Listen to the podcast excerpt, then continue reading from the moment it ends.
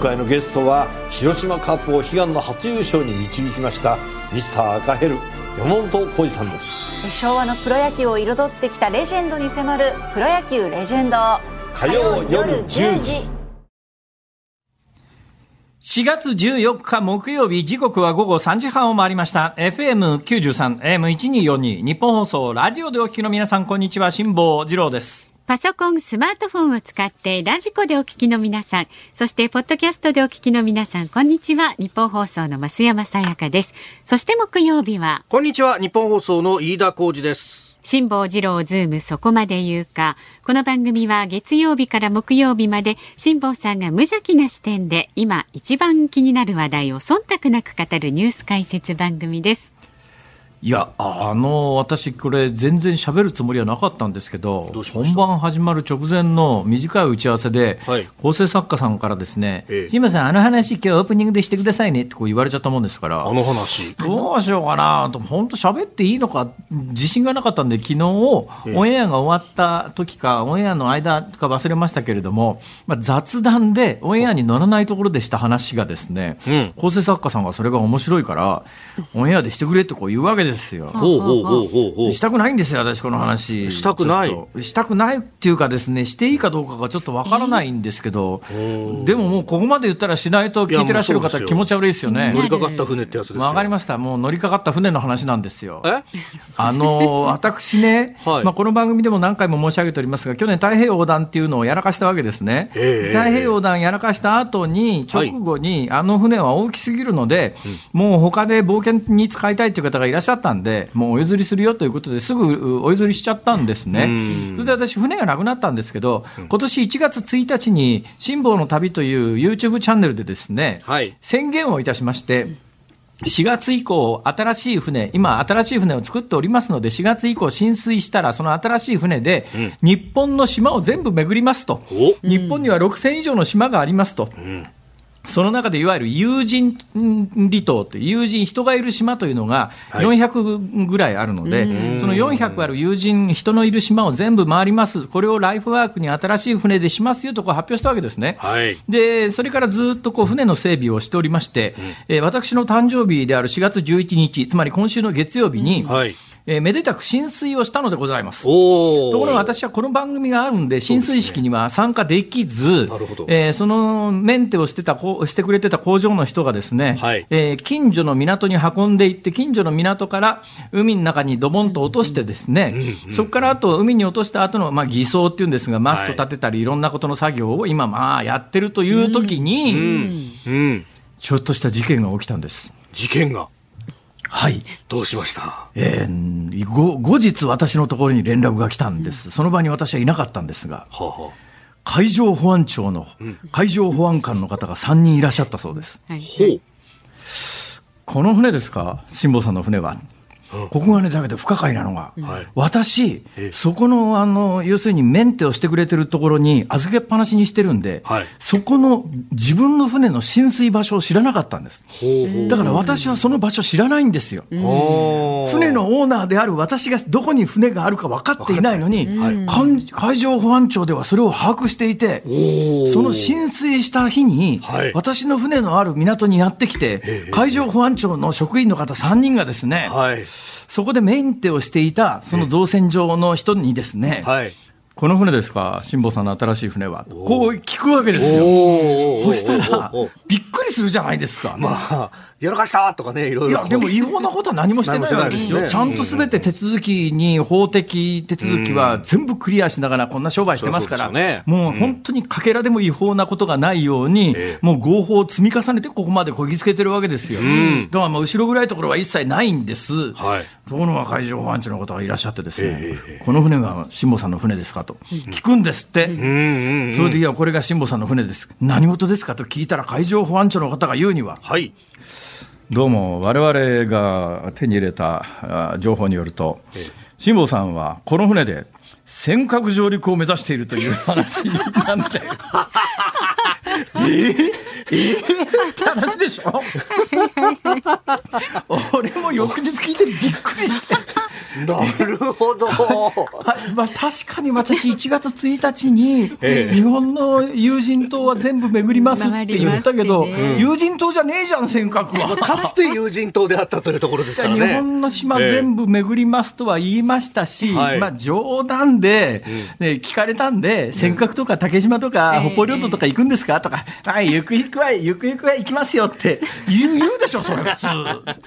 日本領土なんだから。もうもちろんですよ。日本の領土ですからね。はい。大体だけどね、ええええ尖閣はともかく北方領土なんか近づいた瞬間にロシア兵に狙撃されるよ、あそこは。ロシアのね、海上保安機関がね。かつてだって、ええまあ、普通に操業してただけの北海道のさ、あの漁民、漁民というか漁業従事者の方々よ、はいロシア兵に狙撃されて命を落としたケースがありますからね。たくさんありますからね。そんなやばいとこ行くわけないじゃないですか、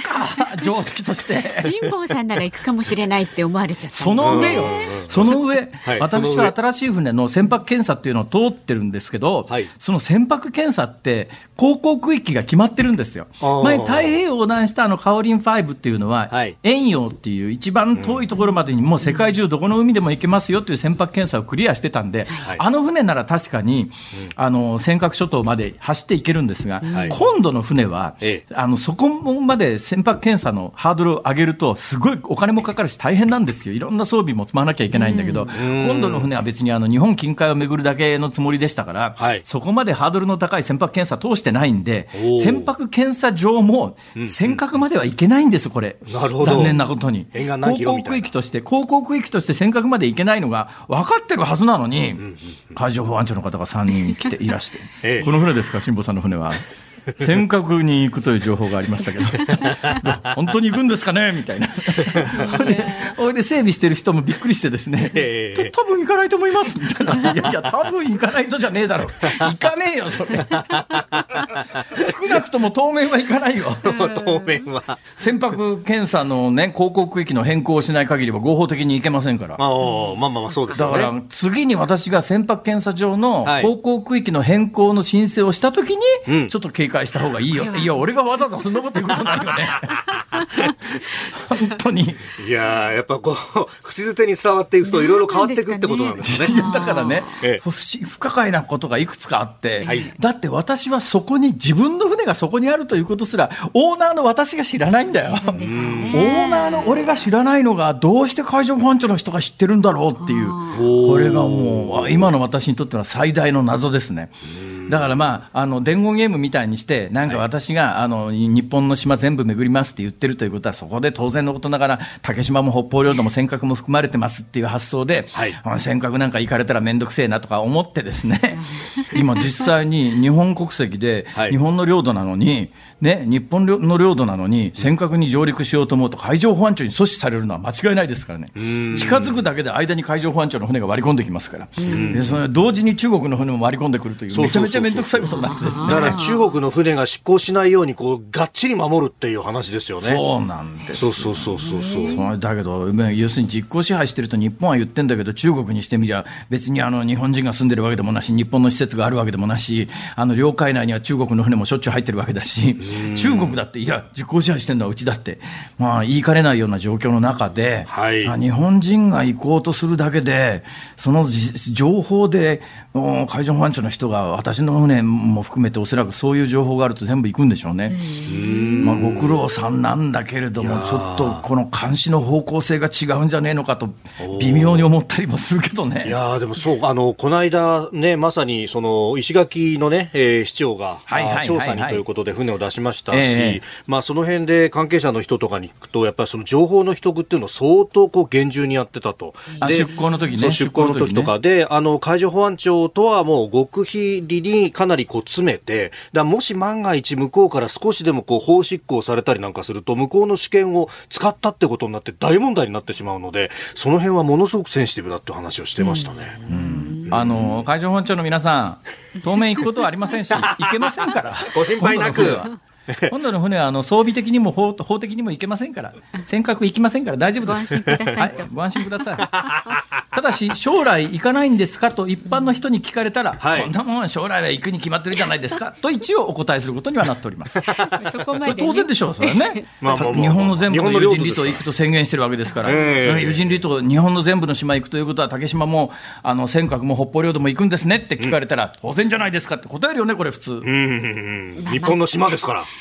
日本の島ですから。北方領土なんか行けるわけねえじゃんとか、内心は思うけどさ、そんな、それ行くんだったら、とにかくへさきに飯田君くくりつけてるんですよ。待って待って待って、この間の後悔のねずこちゃんみたいなやつじゃないか。俺をフィギュアヘッドにするんじゃないよ。いや、そうそう。もう、へさきにくくりつけて、打つんならここまでしてください。打つんだらじゃない的ですよ。マークも書いちゃうよ、俺。マットマークまで、やだやだ、やめろやめろ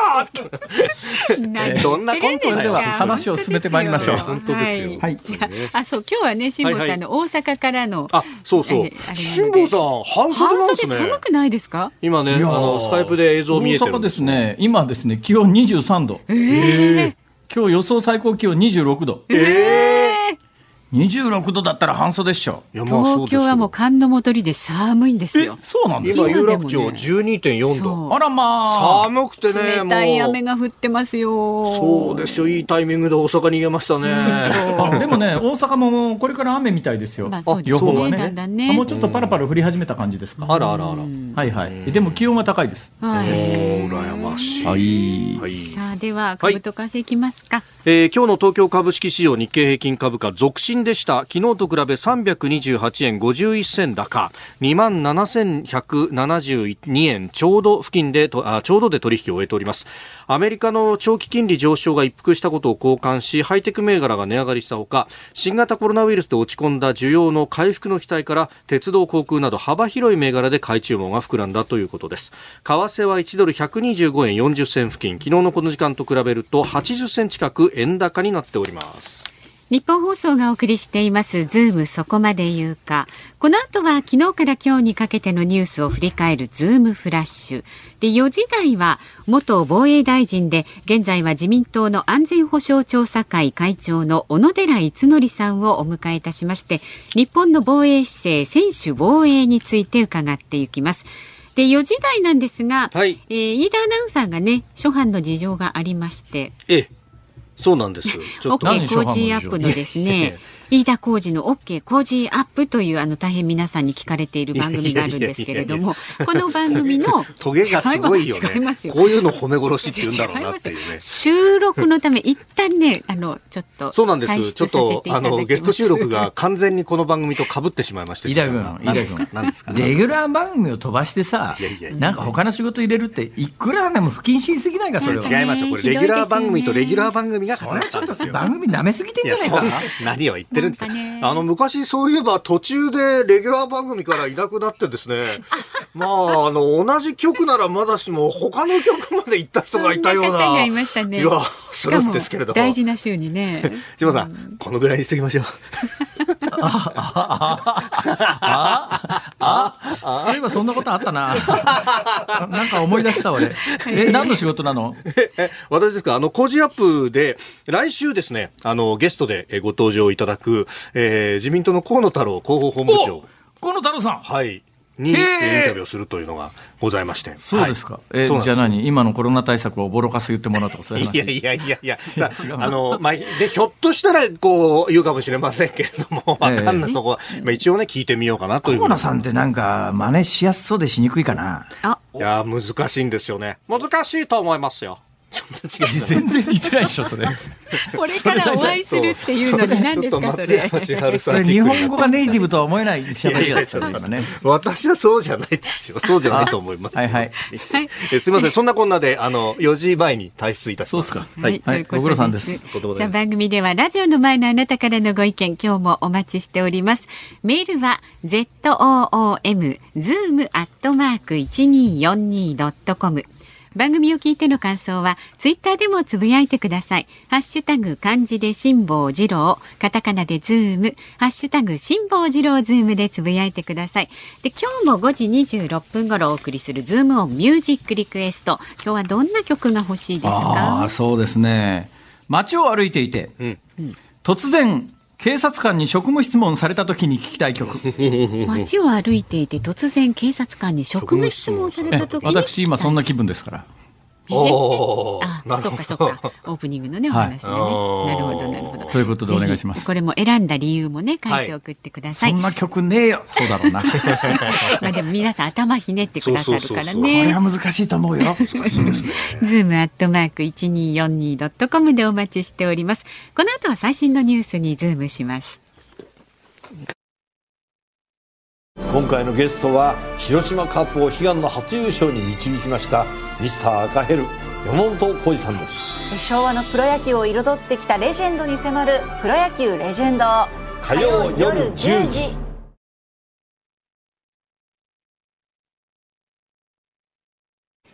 大阪梅田のニッポン放送関西支社と東京有楽町ニッポン放送をつないでお送りしています。ズームそこまで言うか。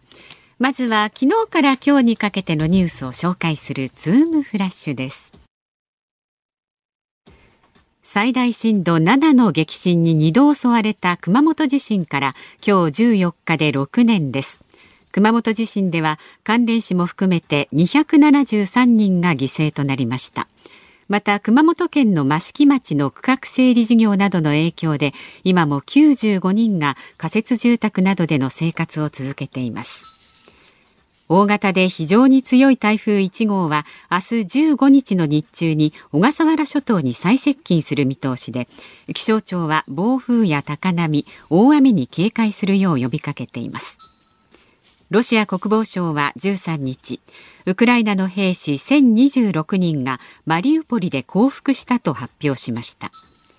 海上自衛隊は自衛隊とアメリカ海軍の空母艦隊が日本海で共同訓練を行っている画像を公開しました。明日15日は北朝鮮の金正恩総書記の祖父キム・イルソン主席の生誕110年を控え核実験の実施や弾道ミサイルの発射の可能性が指摘されていて日本政府の関係者は北朝鮮を牽制する狙いもあると話しています。グテレス国連事務総長は13日ロシアによるウクライナへの侵略をめぐり仲介を試みている人道的停戦の実現について現時点では不可能と思われるとの認識を示しました。フランス大統領選挙の決選投票でマクロン大統領と2度目の対決に挑む極右政党国民連合のルペン候補は13日記者会見を行い大統領に就任すれば NATO 北大西洋条約機構の統合軍事機構から離脱したいと述べました。衆議院憲法審査会は今日憲法改正の手続きに関する国民投票法をめぐり話し合いが行われました。立憲民主党が求める国民投票時の CM 規制に関し自民党の新藤義孝氏は前向きに議論する考えを示しました。一方立憲民主党の奥野総一郎氏は CM 規制を含み含む国民投票の在り方の見直しが最優先課題だと主張しました。株式会社 JTB と HIS はコロナ禍で中止が続いていたハワイ行きのパック旅行をおよそ2年ぶりに再開すると発表しました。JTB は今月の28日出発分から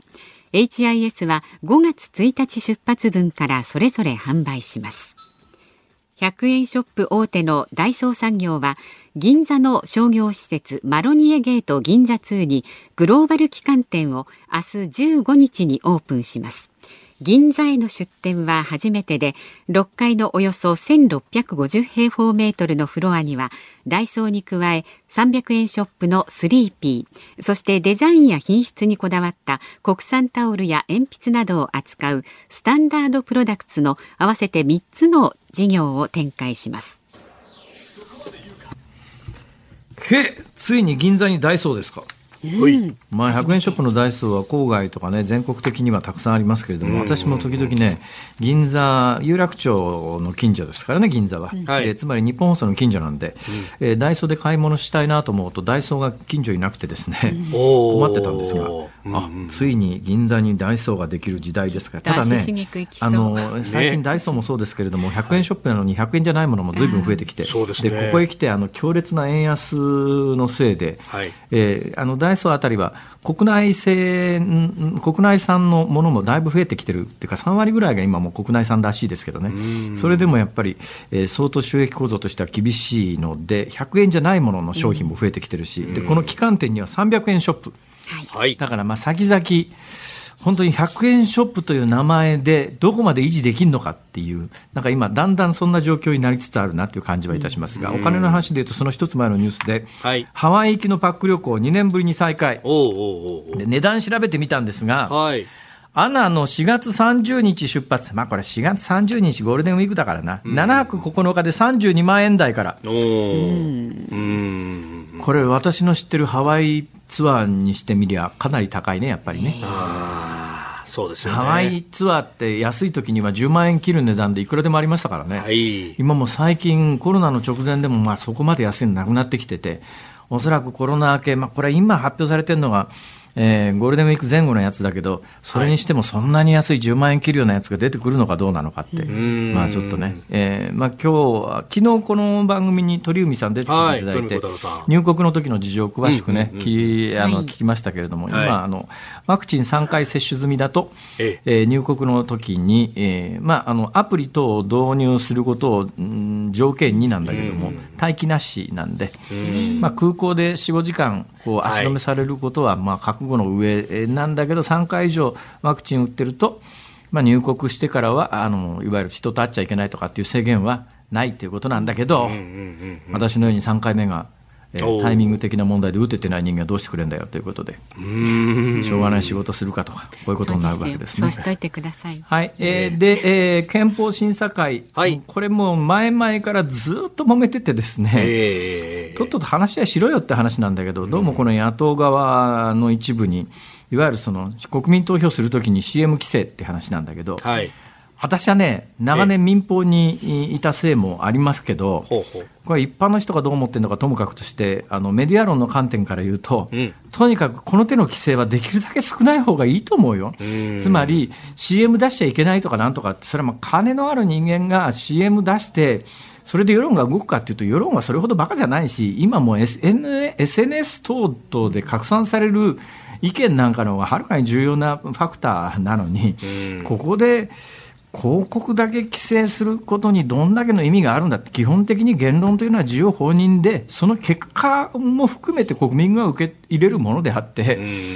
こういうのの制限をかけるって言ったって無理だと思う具体的な細かいところまで決めていく。だから結局これあの国民投票法のにあの CM 規制を入れなきゃいけないっていうんで、この議論をしなきゃ、他の議論を始めないっていうのは、要するに憲法改正したくないから、憲法改正の国民投票に至る道筋をできるだけ潰したいので、はい。まあ、先延ばししてるののツールとして CM 規制を出してきてると、こうとしか私には見えないんだよね、飯田君。うん。これでね、あの、今は CM の尺だとか頻度だとか、あるいはこう中身についてみたいなことやりますけど、ってことは、この先には、じゃあ、告示された段階では、こういう番組で取り扱う場合も、みたいなこう規制が入るなんてことになると、結局怖がってメディア側はじゃあ憲法改正の話題をやめようみたいになって、理解が深まらないまま投票になるっていうようなことだってあり得るわけね。今、選挙の前に民放で起きている党首討論の構図で、本当にまともに、えーね討論しなきゃいけないテーマが扱えないっていう、はい言論の不自由を招いてる、ええそういう結果になってる、同じことをやろうとしてるような感じがしてね、なんなんだろう、これは。大体そもそもね、日本でこういう規制をかけるということは、憲法21条違反だと思うよ。おー。ヨーロッパの憲法なんかはできるんですよ、ヨーロッパの憲法っていうのは、まあ、ロシアがまさにそうだけれども、法律さえ決めればどんな言論制限でもできるんだけど、日本はそういう憲法の枠組みじゃないからね、こういう規制が法律を作ればできるという発想自体が俺ね、憲法違反だと思うんだよね、これ。なるほど、そういうお考えで。それを護憲の人たちが飯田さんはね、はいはい。ここで、あもうちょっといられるのかな、ここで。あ逃亡するんだ、逃亡じゃないです。逃亡じゃないです。よ。今回のゲストは広島カップを悲願の初優勝に導きましたミスター赤ヘル山本浩二さんです。昭和のプロ野球を彩ってきたレジェンドに迫る「プロ野球レジェンド」火曜夜10時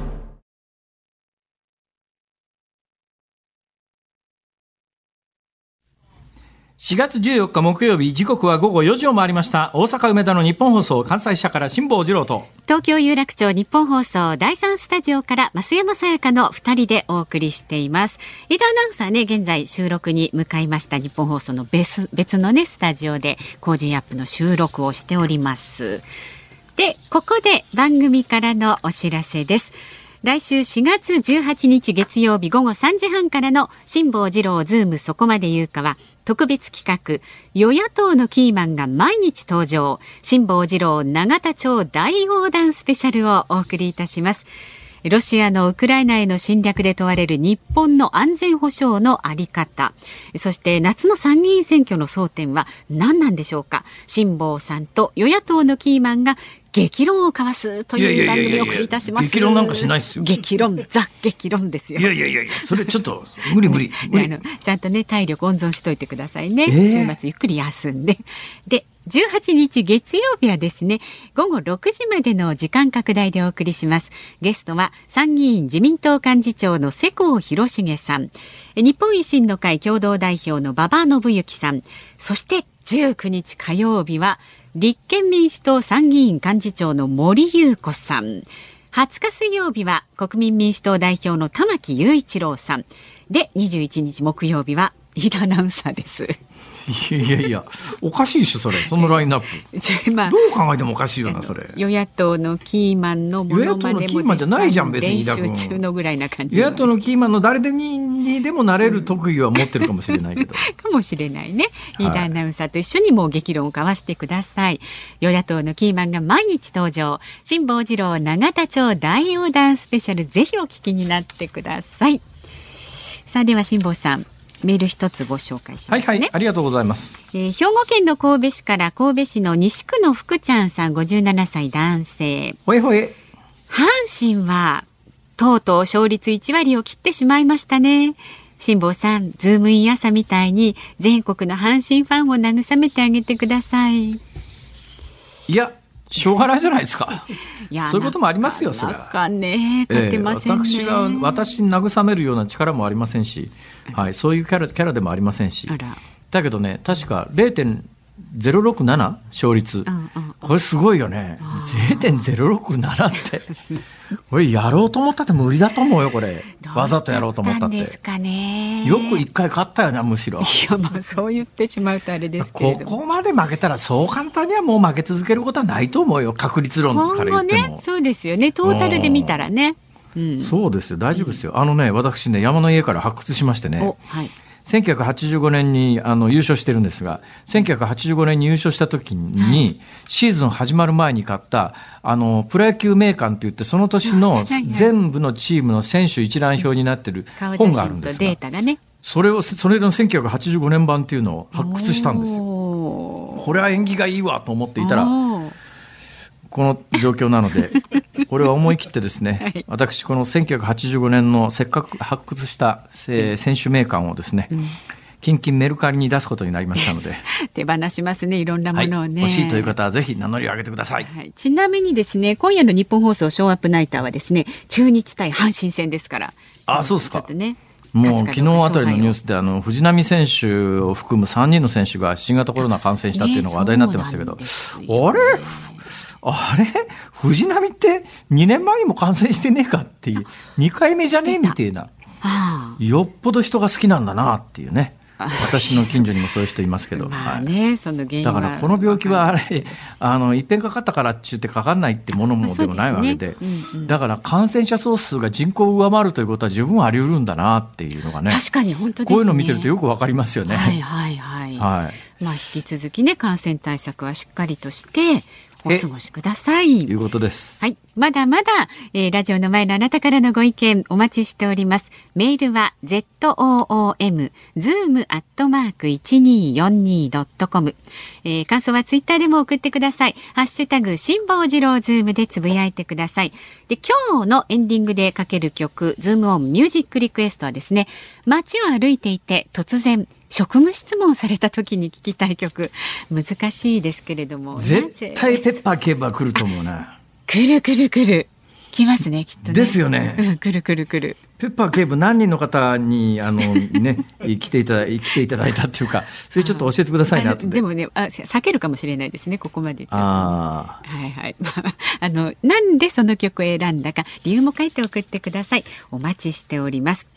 この後は自民党の安全保障調査会会長の小野寺逸則さんにお話を伺います。今回のゲストは広島カップを悲願の初優勝に導きましたミスター赤ヘル山本浩二さんです。昭和のプロ野球を彩ってきたレジェンドに迫るプロ野球レジェンド。火曜夜10時辛坊さんが独自の視点でニュースを解説するズームオン。この時間解説するニュースはこちらです。国家安全保障戦略の提言案。政府が年末に予定する国家安全保障戦略などの3つの文書の改定に向け自民党の安全保障調査会は提言案の検討会合を行っています。自衛目的でミサイル発射基地などを破壊する敵基地攻撃能力の保有について国家安保戦略などへの明記を盛り込むことなどが議論されています。提言案は今月末に岸田総理大臣に提出される予定です。さあこの時間お客様お迎えしております。元防衛大臣で現在は自民党の安全保障調査会会長の小野寺逸則さんです。どうぞよろしくお願いいたします。よろしくお願いします。小野寺さんお忙しい中すいません。はい。その上私も大阪からで申し訳ない。いえいえいえ。すいません。今日できればというかぜひお目にかかりたかったんですがすいません。あのありがとうございます。さて、えー、小野寺さん。はいあの最近のニュースでいうと、やっぱりロシアのウクライナ侵略なんですが、これ、小野寺さんの目にはどう映ってます？まあ、本当にあのプーチンは下手を打ってるなと思います。ええ2014年の時には非常にうまくやって、はいあんまりあの抵抗を受けずにさーっとクリミアをまあ占領したんですが、すよね。ええ今回はあの、えーおそらく簡単にやれると思って部下の言うことを信じて突っ込んじゃったら今下手を打ってるということですし国際社会では本当に今プーチンをまあ悪の代表ということで、えーかなり厳しく指摘していますので、えーそういう意味ではあのウクライナの皆さんが大変な状況をおもんばかると上でやはりあのプーチンは何をやってるんだろうなというふうに思います。そうですよね、これって、やっぱ決定的なロシアのイメージの低下も含めて、そう簡単にやっぱり今の経済制裁、えそれはウクライナから全軍引き上げて、占領地も解釈ともかくとして、そうでない限り、ロシアに対する制裁は続くだろうから、ロシアのなんか、いろんな意味で終わりの始まり、本当の意味で、ソ連があの、うんソ連共産主義が終わった、えーまあ、いや、最後の決定的瞬間になるかもむしろしんないなっていう気も私なんかしてるんですけど、まあ、これはあの、あまり大きな声では言えないんですが、ええおそらくあの、心の中で北総んでるのは、アメリカ、バイデン大統領を含めて、あの、ロシアがこれからどんどん力を落としていくことに関しての、えー立場が、まあ、ある面ではあの、下手を打ったプーチンに対して、ええーまあ、これから厳しいよなという、そういう目を持っている方が多いんだと思います。まあ、あの小野寺さん、えー防衛大臣も何期も務めてらっしゃいますから、まあ、あの軍事その他にも相当お詳しいはずなんですけど、はい。どうなんですか、今日あたりのニュースで、あのウクライナ製の地対艦ミサイルで、ロシアのあの結構大きな軍軍用艦を撃沈したんじゃないのみたいなニュースが入ってきてるんですけども、こういう情報ってどの程度信用できると思います？これはまだあの情報は確認しなきゃいけないと思うんですが、ええ。少なくともあのかなり西側からまあ武器が提供されているのと、はい。もともと今、例えばあのウクライナの主要都市に弾道ミサイル攻撃とありますが、あのミサイル攻撃のうちの一部は、えーロシアの軍艦から来ておりますので、ええ。まあかなりいい戦いをしていますが、一番やはり決定的に今回、ロシアの誤算というのは、はい。ウクライナにあれだけ西側のですね、えー地対艦ミサイル、あ、地対空ミサイルとか、はい。あるいはあの、戦車を攻撃する、えー携帯型のミサイルとか、これがンとかですね。えーこれが極めてあの、うまく使われていると。ええ。これはあの、完全にロシアの誤解ですし、あの、誤算ですし、それから今年やはりあの、かなり雪解けが早かったので、ええ。えーどうしてもあの、ロシアの戦車の隊列というのが、えー、ぬかるんだところが入れないので、あの、え道路で一列に並んで立ち往生していると、まあ、本当に狙ってくださいと言わんばかりでやられている、そんな状況が、まあ、ロシアの誤算だと思います。なるほどあの私なんか素朴に思ったんですけども、まあ、ロシアっていうと強大な核兵器を持っている国なので、はい、戦争はめちゃめちゃ強くて、まあ、ウクライナみたいな、いやロシアに比べれば小さな国なんかもう勝負にならないかと思ったら通常戦力、通常兵力つまり核兵器使わない戦いっていうのはそう簡単な話じゃないってことですよね。そうです。実はあの、えー、20世紀になって様々な戦争がありましたけども、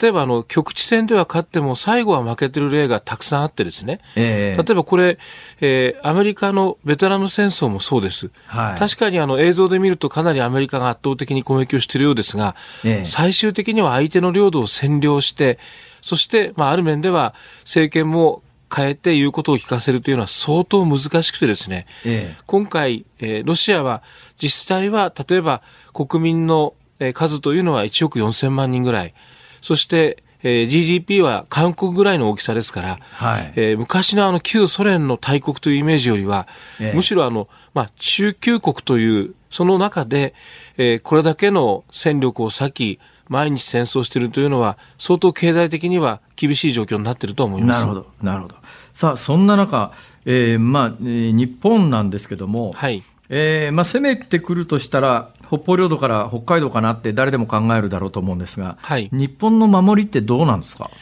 まずあの、私たち頭の中でどこが怖いかなって思うと、ええ、どうしてもまあ北朝鮮は露骨に実験やってきますし、はい、それから潜在的に怖いなと思うのはやっぱり中国の問題。え、ですから、えー、最近はずっと自衛隊はむしろあの南西方面の方に基地を作って、はい、与那国島とか石垣島とか宮古島とか、向こうにまあ配置をしていました。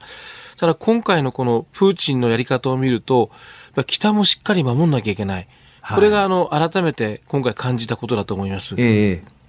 さて、そんな中、えっと、今度、新しい提言をされるんですか、されたんですか、どっちでしたっけ、これ。これはあの今月末を一応、目途に、今、あの最終的な、まあ、集約にあの行っていますので、ええ、今月中にはあの岸田総理に提言を提出をして、政府としてしっかりあのこれをもとに、えー、国家安全保障戦略や、え防衛計画を作ってほしいと、そういうお願いをしたいと思います。提言するのは、主体は誰で、どのぐらいの人数が関わっていて、どんな内容なんですか、えー、この提言をまとめるにあたっては、去年の暮れから、約17、8回、えー、会議を継続的にしまして、それは自民党の中でということですそうです、自民党の安全保障調査会で、えー、関わった議員はおそらく100名近くになると思います。で、それを最終的に取りまとめをして、えー、調査会として私会長でありますので、えー、何名かあの役員を連れて、えー、首相官邸で総理に手渡して中身を説明するということになると思います。中身の柱はどんなことになりそうですか、まあ、一つはあの戦争のやり方が大きく変わりました。ええ、実はあのロシア、ウクライナで行われているのはいわばハイブリッド戦という戦いで、はい、あの表には見えませんが相当のサイバー攻撃とあるいはあの衛星からの GPS の情報を、例えばジャミングをするとか、はいはい、いろんな見えないところでの戦い方があって、その上で、あの、映像に映るような戦いになっていますので、えー、そういう新しいハイブリッド戦にしっかり備えた防衛力を整備してくれというのが一つ。日本の現状はどうなんですか？え、それが今まで実はあまりしっかりできてなかった。実はどの国もそうなんです。はい、むしろあの、今でウクラ、今のウクライナで起きている戦争が、まあ、最先端の戦いのトレンド。ただ、ちょっとロシアはあまりにも、えー、前時代的な戦いを、まあ今やっておりますが、ただ、その裏で見えてるのは、実はサイバーでのいろんな情報。例えば、えー、アメリカが3日後にロシアが攻め入るぞということを言っていて、はいはい、みんなそんなのあ本当かいって感じだと思うんですが、はいえー、実はアメリカはしっかりあの、えー、サイバー上でロシアの重要なえところまで入り込んでいって、そして、えどういうプーチンが意図を持っているか、あるいは軍に対してどういう命令を出しているか、それを相当細かく、え実は情報を取っておりました。それはサイバー上であります。ですから、いつロシア軍が動くかというのは、かなり目を手に取るように分かっているので、今は日本もそうですが、例えば、今日今こうやって辛坊さんと、えー、オンラインでえー、お顔を見てます。が、これだって、はいはい、えー、一定のサイバー上で動いています。えー、はい、世界との通信も、あるいは私たちの秘匿のやりやり取りも実はその中に動いていますので、ええ、これをやはりあの、えー、制制するものというのは、逆に言えば情報社会を制するもの、実際今回の、えー、ウクライナが前線している、あるいはアメリカがあそこまで情報を掴んでいるのは、そこに様々なものを、えー、まあ、仕向けているということだと思います。なるほど、なるほど。それでいうと、ちょっと一瞬今、ふっと思ったんですが、小野寺さんみたいに防衛大臣経験者で自民党の安全保障調査会の会長というポジションだと、どうですか、えー、小野寺さんが使っている携帯電話とか、はい、えー、いろんなところのやり取りって、あのまあ、ある意味、情報の宝庫なんで、ターゲットになってんじゃないですか？あの私はですから、ガラケーを使っておりまして、え一番あのガラケーが実はそういう面では情報を抜かれにくいというのと、それからあの、辛坊さんよくあの映像で見ると政治家がなぜかあの耳打ちでごそごそやってるじゃないですか。はいはいはい。実はあれが一番確実な情報伝達の手段で、で、その人だけに伝えたのに他に広がってるということは、あ、この人は情報管理ができていないんだなと。あの、えー、一番確実なすいません、あの、耳打ちでございます。そういうことなんだ。はい。え、小野寺さん、今でもガラケーなんですか？すいません、あの、えー、ガラケーで、えー、これがなくなったらどうしようかと思ってます。それは意識してですか？え、あの、意識したっていうか、結局取り残されたのかもしれませんが、ただ、未だにあの、これを重宝して使ってます。し、意外なことに、えー、それぞれ、あの、主要なポジションにいる方は、ふと見ると、ガラケーを使っています。へえ。それちょっと面白いですね。私もあの、ガラケー使わずに取ってあるのが一つあるんで、ちょっとあれ使ってみよう。これが最先端だ。これ冗談に聞こえると思いますが、実際はスマホは外からえ入ってさまざま中身を操作できます、えーえー、あの非常にセキュリティの弱いパソコンみたいなもんですからなるほどそういう意味ではあの本当にあのセキュリティを考えた場合というのはなかなかこれはあの簡単ではないですからプーチンはパソコン使わないじゃないですか。はあああ、そうですか。やっぱり世界の情報戦って大変なことになってますね。あらゆるところが実は入られて探られて見られているということだと思います。さあ、そんな中、その提言の中でもうすでにちょっとずつ新聞各紙がいろんな観点から書いてますけれども、えーまあ、いわゆる敵基地攻撃能力、はい、これ、まあ、用語も含めて、はい、えー、どうしようかっていうのが、結構そ、訴状に上ったりしております、はい、実はあの前からこれは必要な能力だと私どもは常々言っています。はい、例えば、えー、戦車対戦車が戦う。はい、例えば距離が3キロぐらいでお互いに撃ち合ったら、ええ、それは撃たれたら撃ち返す。これは当たり前だと思うんです。軍艦対軍艦が戦う。はい、距離が約10キロ。はい、撃たれたら撃ち返す。これは当たり前だと思うんです。えところが今、戦車や軍艦なんていう悠長な戦いじゃなくて、直接弾道ミサイルで1000キロ離れたところから撃ってくる。うん、そうするとこれも撃ち返すのは当たり前。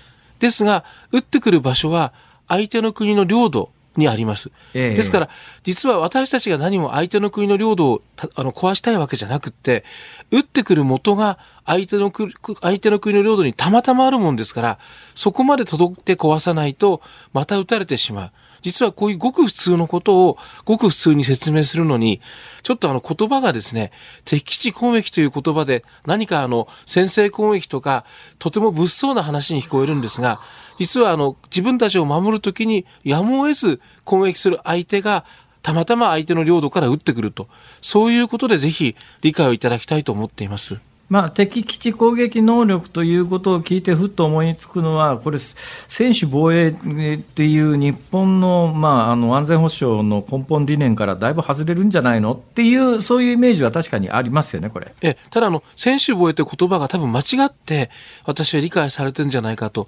専守防衛というのは、相手の領土を例えば占領したりするために攻撃をかける。これは専守防衛ではないんですが、えー、相手から攻撃を受けて、自分たちを守んなきゃいけない時には、これはもう最大限の力を持ってあらゆる手段で、えー、日本人を守る、日本を守るということですから、実は憲法でもその時仕方がなくって相手の領土まで攻撃することは許されている。ので、あの、どうもこの専守防衛とかという言葉が正確にやっぱり伝えることが大事だと思います。これ今、用語としてはどういうふうな変更を考えてらっしゃるんですか、まあ、当然、あの、日本を守るためには、えー、相手の領土まで攻撃をすることは、これは仕方がないですねと。ただ、この言葉をですね、どうその正確に伝えるか、はい、また英語にして、えー、対外的に日本の姿勢をしっかり示して、平和国家日本は変わらないんだってことを示る示すためにも、そのワーディングが大事なので、ここはあの、すいません、自民党の中でも議論しますが、最終的には官邸で政府でしっかりあの考えてくれると思います。あのすでに新聞等でリークされているような言葉がいくつかありますけれども、まだ何も決まっておりません。あ何も決まってないんですか？ただあの、皆さん、この言葉がいいな、この言葉がいいなということで、ええ、いろいろな言葉をあのそれぞれの,、まあ、あの関係する議員がえー、使っておりますが、実はまだこの集約等としてこれでいきましょうかということは決まっておりません。まあ、その提言が今月末ぐらいに、えー、自民党の安全保障調査会、まあ、あの小野寺さんが会長の会から総理大臣に、えー、提言提出されて、その後のプロセスはどうなるんですか？その後、あのこれは自民党としての正式な政府への要請ということになります。それを受けて、今度は政府が、えー、実際、責任を持って作る国家安全保障戦略、あるいはあの防衛計画等の中にそれを織り込んで、最終的には今年中に政府がこうしますという方針を決めるということになりますので、私はあの今の安全保障環境が厳しい中、あまりあの政府が、え、年末までなんて悠長なことではなくて、早めに、え、この方針を決めていただきたいと思います。えー、現状の防衛能力なんですけども、はい、これはあのどこまで喋れるかっていうこともあるんだろうと、特にまあ防衛大臣経験者の言葉が重いですから、ただまあ常識の範疇で構わないんですけども、例えばまあ、これは具体的な名前は、あの国名は小野寺さんの口からは言えないでしょうから、私が言いますけれども、別にその国名に関してあの同意してくれなくても、あの A 国でもいいんですけれども、イメージしやすいように具体的な国名を言いますが、例えば北朝鮮が日本に対してミサイルを発射しました、北朝鮮のミサイル基地を叩きたいですっていうときに、日本にそれを叩く能力って現状には全くないんですか？全くなくはありません。それは当然あの、えー、いざという時は、えー、攻撃をして日本人を守んなきゃいけません。ただ、そのためには、例えばあの、近くまで行って攻撃をするとか、あるいはあの、どこに、えー、その、えー、ポイントがあるかというところを、かなりあの、捜索しなきゃいけない。まあ、そういう能力が、えー、高いわけではないもんですから、できれば早く政府として自衛隊にしっかり備えろとなれば、えー、どこがポイントになって、ここを叩けば、えー、ミサイルを繰り返し撃ってこない、その中枢になるんだとか、あるいはそこまでわざわざ近くまで行かなくても、遠くから、えー、そこを一撃できるような、そういう、まあ、訓練と準備ができますので、えー、より日本を守りやすくなるということだと思います。現状、日本が持っている戦闘機で北朝鮮の近くまで飛んでいって空対地ミサイルで叩くっていうだけの力はあるんですか？あります。ただ、それをやるためには、隊員がやっぱり危険になります。どうしても地下肉によりますと、向こうでも対空ミサイルとかありますので、えー、極力そういうことではなくて、やはりあの、ある程度都会、遠く、遠くから対応するということになります。ただ、一つ言うのは今、能力のお話をしていますが、えー、最終的にその命令を出すかどうかというのは政府の判断になりますし、はい、今までは政府としてはそのようなことを想定した話はしておりません。憲法では許されますが。ですから、実は自衛隊員からすれば、えー、政府がそれをやっていいからしっかり訓練と準備をしろと言わない限り、彼らはシビリアンコントロールですから勝手にはできないんです。えー、その場になって、よく、えー、準備してないけど、とにかく言ってくれというふうに言われた方がむしろ危険性が高まります。自衛隊のですね。私は政治の責任で、そこはしっかり国民のために対応するために、日頃から準備と計画を持ってくれと。いうことをはっきりまず決断した上で、そのような備えをさせるのが基本だと思います。まあ、そういう議論がないと訓練すらできないというのが現状ということですね。逆にもし、そのような命令がないのに訓練をしたらですね、はい、えーシビリアンコントロールに反する行動を自衛隊が取ったということで、それこそ、えー、国会は大騒ぎになってしまいますので、なるほど政治がやはり初めにきちっと自衛隊にこれをやっていいぞということを決めないと、彼らも本当に困ると思います。なるほど。いや、あの、小野寺さん、えー、あの、ご主張は大変よくわかりました。えー、こんな忙しい、めんどくさい時に、あの、お出ましいただいて、ありがとうございます。辛坊さんのお顔見れて嬉しいです。あの、いやいや、あの、ふるさとには帰れてるんですか？え、あの、実は、あの、えー、震災があってですあ、まあ、今回の地震があってですね、ええ、東北新幹線ずっと止まってまして、あ、そうですよね。で、今日から初めて動いたんですが、はいはい、あの、それまでは、あの、臨時便で、かなり飛行機で遠回りをして、それでもやはり毎週は帰って、あの、まあ、復興の状況とかを見ておりましたが、今回の地震でまた大きな影響出ましたんで、あの、本当にご心配を全国の皆さんにおかあのおかけしております。どうなんですか？元防衛大臣だから、あの、自衛隊の飛行機で松島までピュッと飛んでいくとかってわけいかないんですか？いやいや、あの、そこはですね、あの、もう今、あ一、あの、議員、民間人の国会議員でありますので、えー、そこは、あの、一線を画しますし、実は、あの、えー、そういう安全保障の情報も含めて、えー、現職の時に知り得た情報は外に出しませんし、えー、今自体も逆に言うと、あのあえてそれを、えー、知る立場にはないということでご理解いただきたいと思います。なるほどですよ、辛坊さん、まあ、よく統治されてるという言い方もできますが、面倒くせえっちゃ面倒くせえですね。えまああのえー、大体民主主義っていうのは面倒くさいものですので。あのこれがやっぱり私たちは大事でこれを飛ばしちゃうとプーチンとか他の国見たくなっちゃいますので、ね、それは飛ばしちゃいけないと思います。わ、はい、かりました。えー、小野寺さんありがとうございました。ありがとうございました。自民党の安全保障調査会会長小野寺一則さんに伺いました。日本放送辛坊治郎ズームそこまで言うかをポッドキャストでお聞きのあなた。日本放送の増山さやかです。お聞きの内容はポッドキャスト用に編集されたものです。辛坊治郎ズームそこまで言うかは月曜日から木曜日午後3時半から生放送でお送りしています。ラジオの FM93 AM1242 に加えてラジコでもお聞きいただけますよ。ラジオラジコではポッドキャスト版にはないあんなことやこんなことがいっぱいです。ぜひラジオラジコでも聞いてみてください。そして4月18日月曜日からのこの番組は与野党のキーマンが毎日登場。辛坊治郎永田町大横断スペシャルと題してお送りします。自由民主党参議院幹事長の世耕弘成さん日本維新の会共同代表の馬場信之さん国民民主党代表の玉木雄一郎さん。そしてあの大物政治家の新作ものまねを披露するかもしれない飯田浩二アナウンサーなどゲストが毎日登場します。4月18日月曜日からの辛坊治郎ズームそこまで言うかぜひラジオラジコでもお楽しみください。永田町横断しちゃうよ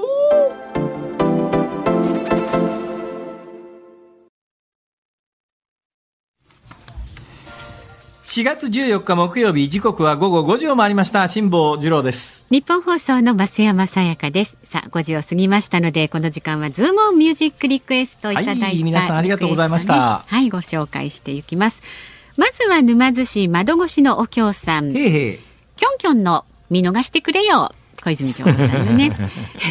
何も悪いことをしていないのですが不意に親からここに来いとか先生に職員室に呼ばれたり嫁からちょっと話があるんだけどと言われた時と同じぐらい 街角で警官に声をかけられると見逃してくれよとそれは多分ね警察官よりもね奥様からの方が怖いと思うな 奥様の質問攻めの方がね、うん、奥様からちょっとって言われた時にはドキッとするよね、きっとね。辛坊さんもそうですか？いや僕はそんなことないですけど、はい、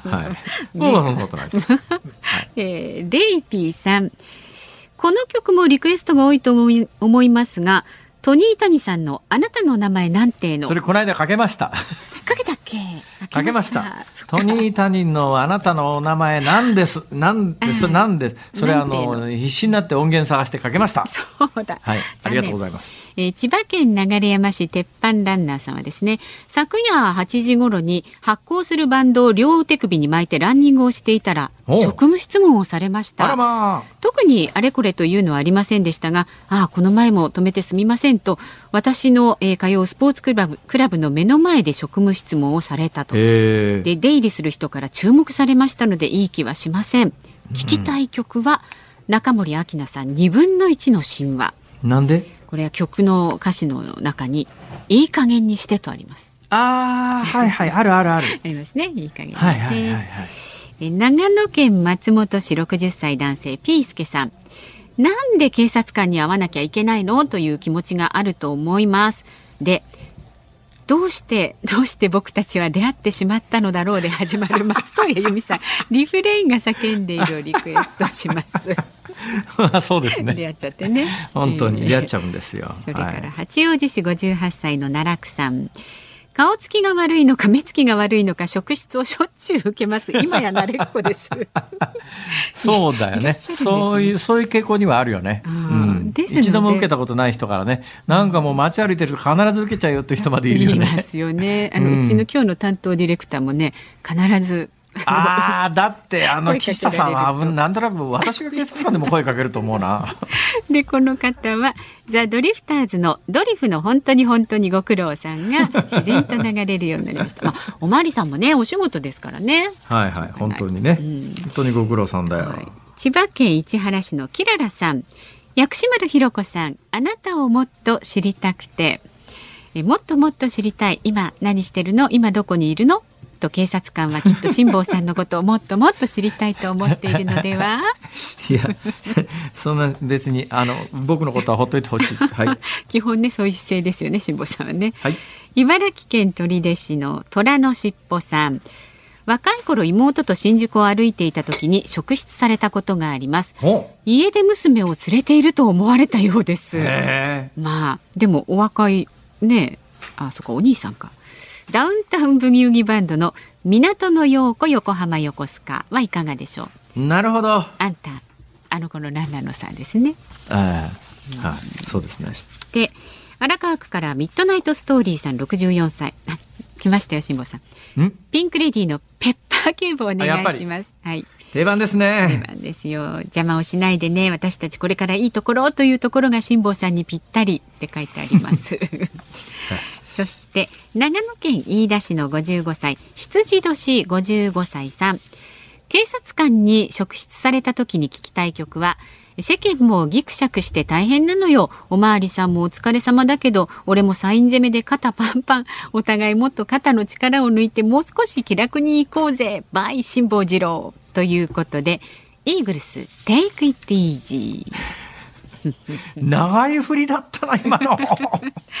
あでもよ どの曲に着地するのかと思ったら、イーグルスに行きましたかそ。うそうそう。なる。なるほどね、皆さん、本当にいろいろお考えいただいてありがとうございましたありがとう。ございます。ありがとうございました。それではですね、うー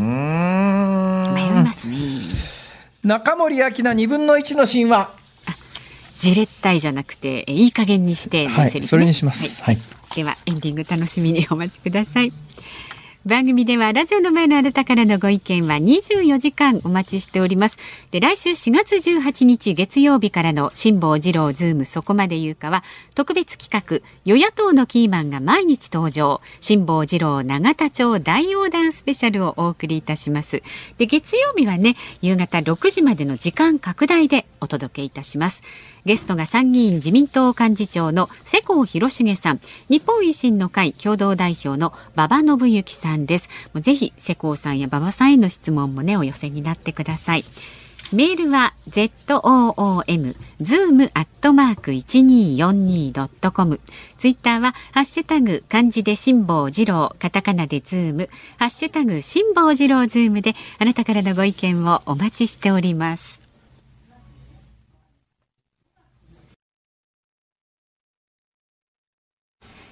辛坊さんが独自の視点でニュースを解説するズームオン。今日最後に特集するニュースはこちらです。コロナ対応に国費16兆円。財務省は昨日財政制度審議会、え財政制度等審議会の分科会で新型コロナに対応するための医療提供体制の強化やワクチン確保などに16兆円の国費が投入されたと明らかにしました。ワクチンについては国が負担する購入費用は全国への配送料などを含めて1回あたりの平均でおよそ2700円でした。またこれとは別に医療機関に支払う接種費用は1回あたり平均3700円程度でした。なんか今のニュースだけだとあのコロナ対応に国費16兆円であコロナ全般で16兆円なのかと思われた方いらっしゃると思いますが、はい、これはあくまでもですね医療提供体制の強化やワクチン確保などであって、例えば国民にあの初期に、えー、一斉にお金巻きましたよね。あ、ええあのあれなんか含まれてませんからね。あれ計算に入れると。国民全員にあの10万円とかばらまいてかける、ね、そう 10, 10万円。だからあのそれだけで国民全員に10万円ずつ配ったらそれだけで、えー、13兆円か。なんかそのぐらいになるはずですよね、うん、違うか？確かまあそう私の計算だとそうなります。だからそれ入ってるとそんなそんな16兆円で済まないですよだからコロナにかかった全般のお金でいうともっともっと大きいんですが、まあまあ、いわゆるそういう医療体制強化であるとかワクチン接種などにかかったお金の総計が16兆円と、まあ、医療方面ですね、えー、いうことで。だからあのなんとなくあの PCR 検査今街で歩いてると無料ですってやってますけども、えーあれ別にあの検査してるところがボランティアでやってるわけじゃありませんから。あの検査してるところにはちゃんと公金が回っているわけで、えー、だからただというイメージで何でもただこれが非常にやっぱりねまあ、私、どうしてもやらなきゃいけないことは、それは当然すべきだと思いますし、えーはい、緊急事態において、みんなただはまあ仕方がないところはあるんですけれども、これいつまでもずっとただ、他の医療費は1割負担だったり3割負担だったりするのに、コロナに関して言うと、今、全部何から何までみんなただで、うん、えー、ですから、本当にこれが持続可能なのかという観点が、そろそろ出てきてもいいかなっていうのと、それとね、お金使い切れずに、とんでもないところに使っちゃってるケースもあるわけですよ。はい、で新型コロナ対策で一番特徴的なのがですね、これはもう、いっぱいニュースになりました。最近ちょっとニュースにならなくなりましたけど、うん、地方創生臨時交付金っていうのがあってですね、これ各自治体に、あの、新型コロナ対策に使ってくださいねっていうんで、えー、地方自治体にお金ばらまいたんですよ。はい、ところが地方自治体の中にですね、うん、使うとこなくて、あるところは何をやらかしたかっていうと、えー、巨大イカモニュメント。イカ？イカ。イカ？イカ。なぜ？いやだからだから新型コロナ対策だから、はい、新型コロナのせいで景気が落ちちゃって地元の名産であるところのイカが売れなくなっちゃったんでそのイカを PR するために巨大なイカのモニュメントを作ってですね 何千万もかけてイカのモニュメントを作ってこれ、このイカのモニュメントはどっから予算が出てんの、あ、これはあの、新型コロナ対策です。新型コロナ対策で、イカのモニュメントもっとあったのが、これもうちょっと話題になったんですよ。結構芸能人が当時ですね、ツイッター等に上げたんで話題になったんで、私は覚えてるんですけど、えー、九州の自治体でですね、金、巨大な鐘。あ、鐘ね、つく鐘ね。これ覚えてるでしょ？う。はいはい、巨大な鐘が、あの、これ、この鐘何ですか？って、いや、あの、新型コロナの、うんはい、えー、啓発と祈りのために鐘をみんなでつきましょうって言って、新型コロナ対策で自治体が鐘ばらまいて使い道に困って、巨大な鐘発注して、おいおいと、その金元何なんだよと、最近なんかやっぱりね、国民的にも政治家的にも特に困ってるのが一部の政治家なんかは、とにかくバンバンあの日銀でお札して国債発行すりゃいいって話なんだけど、結局全部国民につけ回ってきてますからね、最近の円安だって、とどのつまりはそこへ来てますから、あの、なんでこんなに円の価値が下がっちゃっていろんな物価が上がり始めてんのっていうと、まあ、目先の近々の直近の直接の原因はアメリカと日本との金利差とかね、えー、それからまあロシアがウクライナに攻め込んだことによる資源高とかいろんなこと言われてますけれども、やっぱもっと大きな目線でいうと、この50年間で、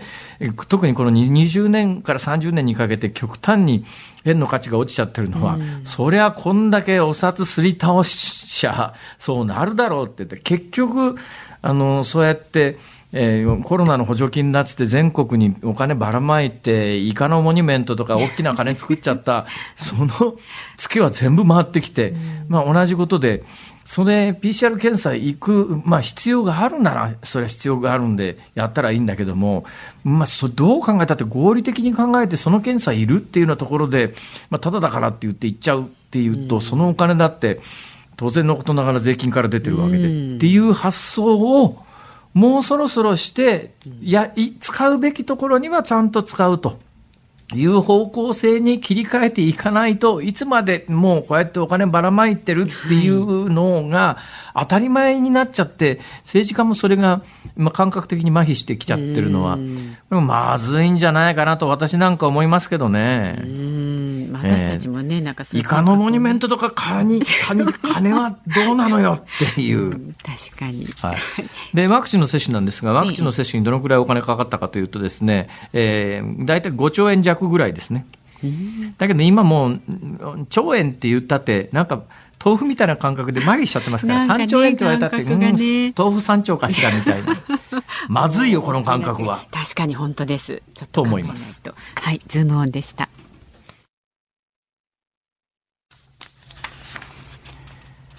ズームオンミュージックリクエストをお送りしているのは千葉県流山市にお住まいのラジオネーム鉄板ランナーさん同じく千葉県の柏市ゴリランさんお二人からのリクエストです。中森明菜2分の1の神話。さあ辛坊さん、えー、スタジオに人影が誰かと思えば。岸田総理。まあ、しっかりとしっかりと戻って、えー、参りました、えー、今戻ってきた。あ河野さん河野太郎です。いや、ダメだよ。ダメですよ。今お帰りになったばっかりないな、それ。今の 誰だそれ。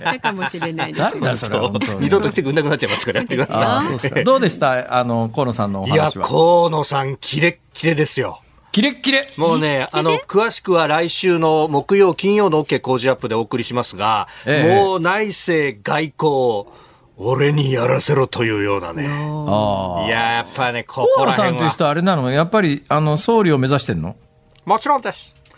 今の誰？どっち誰だよ今の？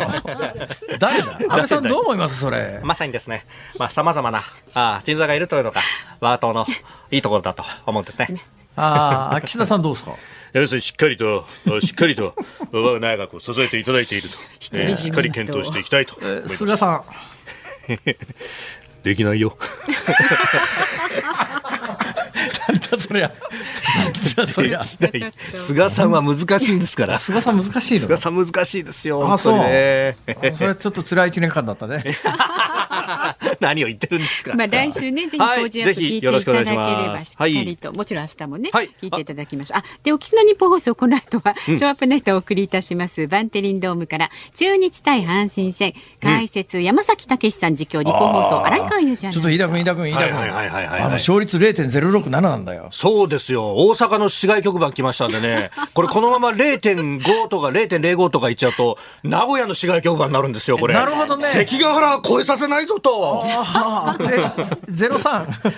まずいです。ゼロ三だった。札幌ゼロ一一。ああ、やめて。時間無駄遣いです。ごめんなさいね。明日の。明日 Cozy Upも宮崎哲弥さん出ます。はい、来週月曜日もね、辛坊治郎ズームそこまで言うか自民党世耕弘成さん、維新の会の馬場伸幸さんがご出演になります。はい、ということでございましてね、はい、えー、飯田君どうも戻ってきてくれてありがとう。ありがとう辛坊治郎ズームそこまで言うかここまでの相手は辛坊治郎と。増山さやかと。飯田浩司でした。また来週だよ